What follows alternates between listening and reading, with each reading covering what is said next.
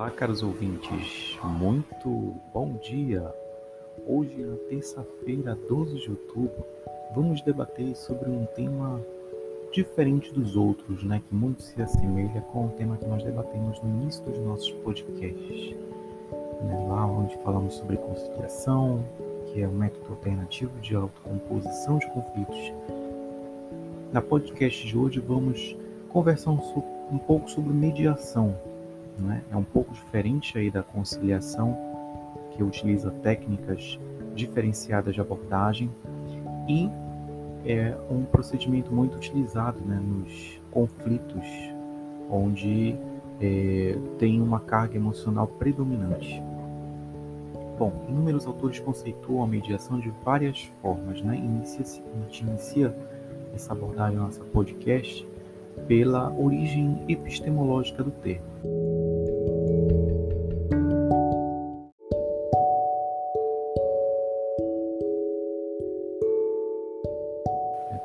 Sabe, vem do termo do verbo latino mediare, que significa mediar, intervir, dividir ao meio, colocar-se ao meio. Né? Por sua vez, nós temos também a mediação como um conceito né, que tem a ver com a interferência de uma terceira pessoa que assume poderes limitados em uma negociação. A ideia aqui é que um terceiro desinteressado auxilia as partes a chegarem a um acordo voluntário ao mesmo tempo estabelecendo ou desenvolvendo relacionamentos de confiança com o mínimo de custos financeiros e danos psicológicos. Tartucci, que é um doutrinador da área jurídica, define a mediação como um processo onde uma terceira pessoa auxilia as partes na resolução de uma disputa, tendo por resultado um acordo né, na qual as partes têm um problema solucionado de modo aceitável e que proporcione a manutenção da continuidade das relações dos envolvidos no conflito. A mediação é um método autocompositivo de conflitos no qual um terceiro imparcial, chamado mediador, vem facilitar o diálogo entre as pessoas envolvidas em meio ao conflito existente, através de uma participação colaborativa e consensual, estimulando essas mesmas partes a encontrarem soluções de benefícios que satisfaçam a ambos né, e que sejam sustentáveis ao longo do tempo. Características da mediação: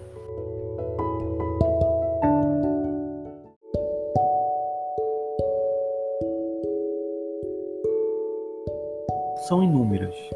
As mais importantes: privacidade, a economia financeira e de tempo, oralidade, reaproximação das partes, autonomia das decisões e equilíbrio das relações entre as partes. Vamos lá? Falar sobre cada uma? Primeira característica: sigilo ou privacidade.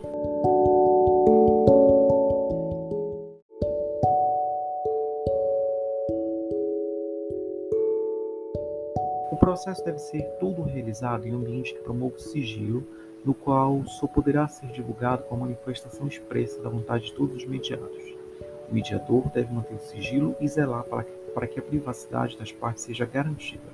A única exceção do sigilo da regra do sigilo é quando uma das partes comete um crime durante a sessão de mediação, né, ou quando se é revelado algum, algum crime no qual o mediador né, ele pode comunicar o fato às autoridades competentes. Ou, uma outra exceção, quando são reveladas situações de maus tratos, né, de violências domésticas, né, que acometem, por exemplo, a, a figura de, um, de uma criança, ou violência, violência doméstica perpetrada contra um, uma, é, uma mulher, né, uma, uma companheira né, que esteja em situação de maus tratos pelo marido, qual ela é colocada em situação de risco. Também é, o fato é comunicado às autoridades competentes. Então, via de regra, tem essa exceção. Economia financeira e de tempo.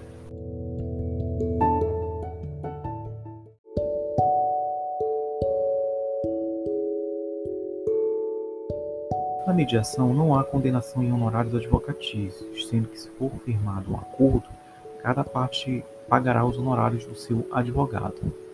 Além disso, os custos da ação em si são reduzidos, né, já que o processo será extinto e a sentença logo vai se refletir em acordo. Através da mediação, o tempo para a solução de conflitos são bem menores, já que extrajudicialmente, o conflito pode ser solucionado quando as partes decidirem e quando é realizado através do ajustamento do processo, né, temos a mediação judicial, então nesse caso é efetuado logo no início de todo o rito processual, o que no caso de composição de acordo vai ser extinto o processo e resolvido logo no começo. Isso diminui o tempo do litígio e também, consequentemente, os custos, né, quando se tem um acordo logo no início ali, de todo o rito processual. Terceira característica da oralidade.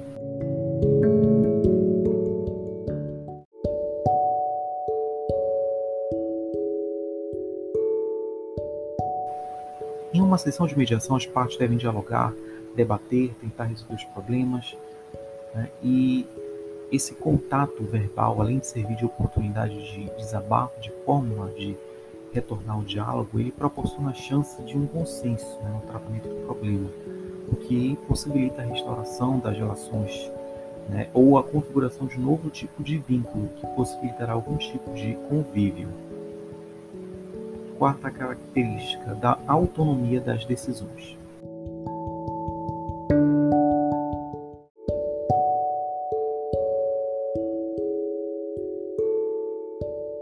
Decisões sobre questões de controvérsia serão tomadas pelas partes através de um consenso. Quando uma mediação extrajudicial, a decisão não necessitará de homologação judicial. E mesmo nas mediações judiciais, onde o consenso necessita de homologação, isso gera uma sentença né, na qual os próprios envolvidos aí exercem suas autonomias dentro dos limites que são impostos. Então, cada uma das partes tem é, o poder, vamos dizer, a autonomia de se conduzir pelos caminhos que eles escolhem. Né? O terceiro facilitador está ali para colaborar nessas regras, né, dos, dos, termos do acordo que vai ser lavrado entre eles, entre as partes que se submetem a uma mediação, e nada mais justo que essa própria autonomia da, da vontade deles prevalecer. Então, o que melhor convier para as partes vai ser decidido para aquela solução outra característica que é o equilíbrio das relações.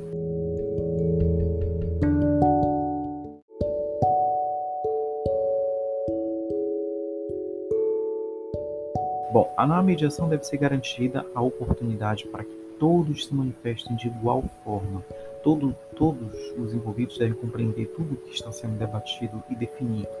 O mediador aqui deve garantir que este equilíbrio esteja sendo respeitado, pois a imparcialidade é necessária para a garantia da justiça.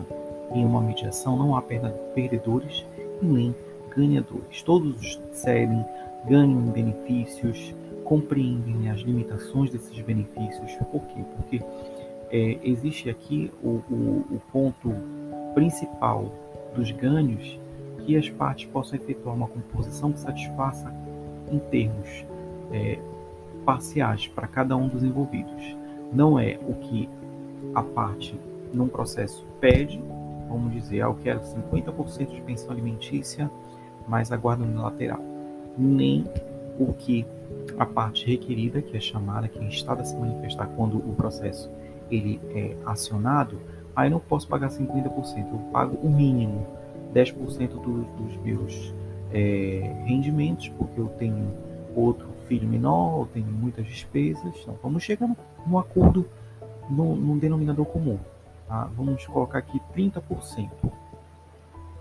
Uma situação que talvez a longo tempo né, pode ser solucionado de modo satisfatório para a criança, que é para quem vai né, o benefício da pensão alimentícia. Então, nesse caso, a, o mediador é interessante que ele seja é, que ele tenha essa consciência de colocar na mesa de negociação o benefício de ser flexível. Tem que conscientizar as partes de que para chegar a um acordo, elas precisam ceder um pouco ali, um pouco aqui, e que o, a mediação é isso, uma relação onde todos saem ganhando, onde todos precisam sair ganhando. Tá? E isso retira o caráter adversarial dos conflitos. Porque o caráter adversarial, muitas vezes, você já chega com aquela ideia de que você precisa vencer, você paga um advogado e o juiz precisa decidir. Não, aqui nós temos uma relação de equilíbrio, onde um acordo satisfaz, precisa satisfazer a todos os envolvidos, principalmente quando você tem aí um menor, é que é uma criança, por exemplo, uma relação de guarda unilateral, a criança ela pode sair perdendo, porque muitas vezes ela fica somente com o convívio de um dos genitores. Para o crescimento saudável de uma criança, é preciso que haja né, o convívio por igual, tanto com a mãe quanto com o pai, né, para que a criança possa crescer sem desenvolver relações de carência afetiva, para que ela possa é, ter esse contato que é salutar, tanto com o pai, tanto com a mãe. E aqui nós vamos para outro assunto que é também interessante, competências e funções do mediador.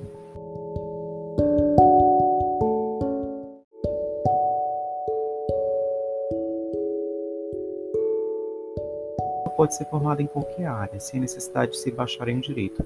Na legislação vigente, o mediador deve ter curso superior completo há pelo menos dois anos e ter realizado curso de mediação judicial promovido pelo CNJ. E esse curso tem uma duração aqui atualmente de 140 horas, dos quais 40 horas diluído em curso teórico e 100 horas de estágio supervisionado. Bom, para o exercício da mediação, a multidisciplinariedade, né, essa interdisciplinaridade entre os, as várias áreas do conhecimento, ela se torna indispensável para a garantia de uma boa mediação.